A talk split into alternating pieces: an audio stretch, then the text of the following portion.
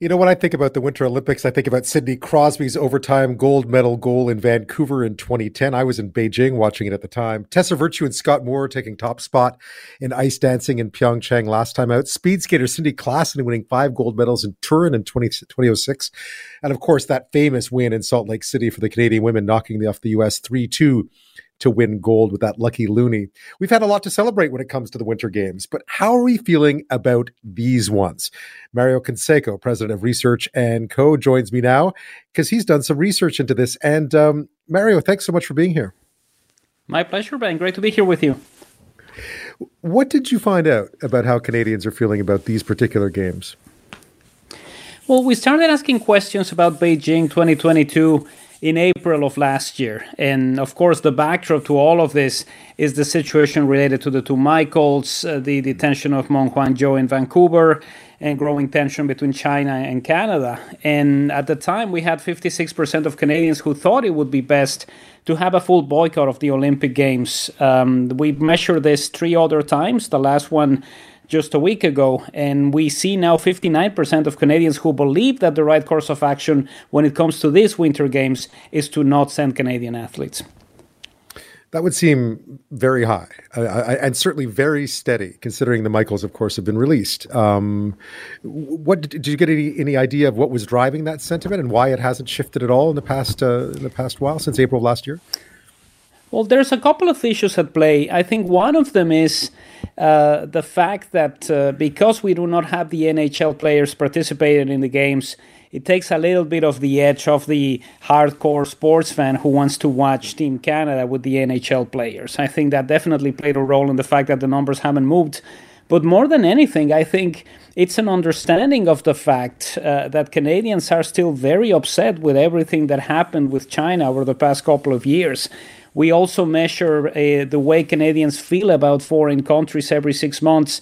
And for China, we've had three consecutive measurements of around 20%. So we're at a situation right now where China is in the same group of countries that Canadians just don't like, uh, with Iran, with North Korea, with Saudi Arabia which is very different from the numbers that we probably had four or five years ago before all of this happened. So I think more than anything, even though Canadians really like the Winter Games, uh, we have a lot of people who are dissatisfied because this is happening in Beijing right now. If the games were being held in Norway, in Sweden, in Denmark, in the United States, the numbers would not be as high as they are when it comes to a boycott. Yeah, no, I'm sure. Uh, and, and you also found, I think, that, that even those who are going to watch might not be watching as much.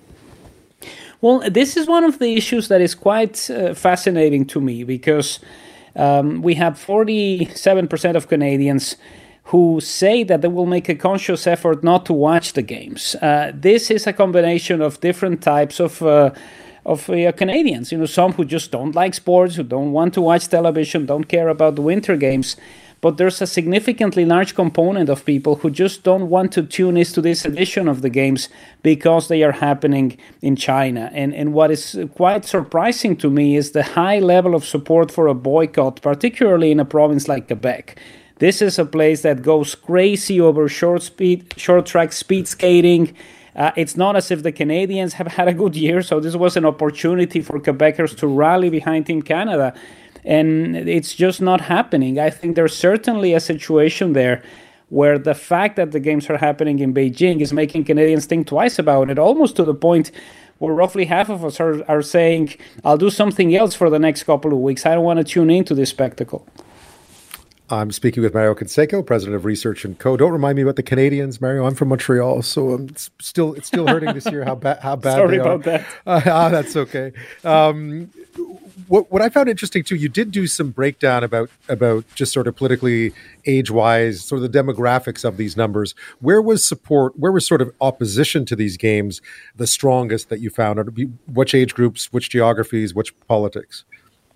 Well, uh, there's certainly a higher level of support for a boycott in British Columbia and in Quebec. I wasn't surprised about British Columbia because we were following the story related to China closer than anybody else in the country. When we asked about Huawei, when we asked about uh, the Meng Wanzhou case, uh, we always had a fairly slow, low level of undecided respondents in BC. So the fact that the games are happening in Beijing um, means that more British Columbians were actually figuring out whether they wanted to watch them or not, and we're more aware of the situation than what we see in some other parts of the country.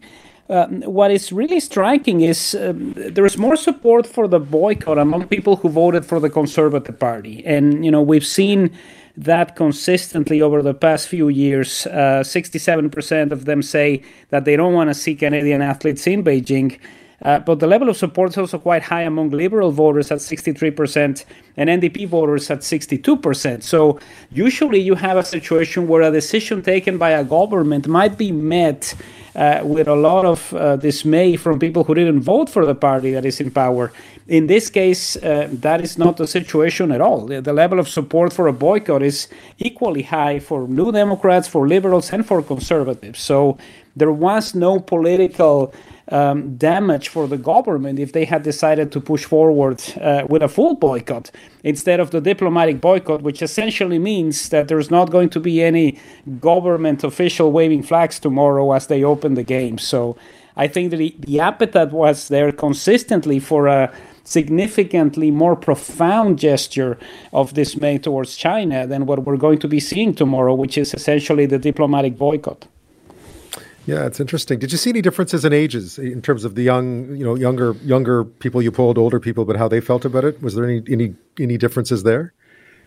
Uh, there's a little bit of a movement. Uh, you know, 54% of those who are middle aged, uh, between the ages of 35 and 54, supportive of the boycott. It climbs a little more with millennials. If you're aged 18 to 34, 59% of them believe that we shouldn't be sending the athletes.